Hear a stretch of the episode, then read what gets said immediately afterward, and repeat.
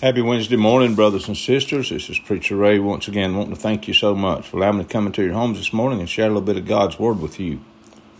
In Psalm 63, verse 1, we read, My soul thirsts for you, my body longs for you in a dry and weary land where there is no water. Jesus spent his first 40 days after baptism in the wilderness east of Jerusalem, far from the distractions of life. He passed through the fires of temptation and learned total dependence upon God. Moses said to Israel in Numbers chapter 31 verse 23, anything else that can withstand fire must be put through the fire. Nothing is acceptable to God unless it has been put through the fire.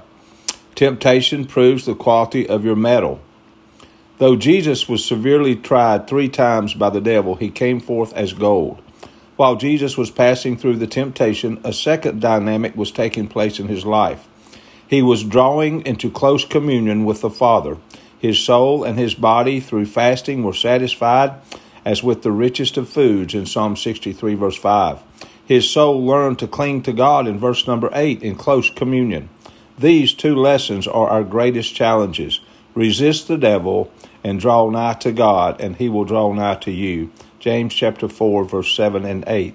Are you ready for the lessons of the wilderness?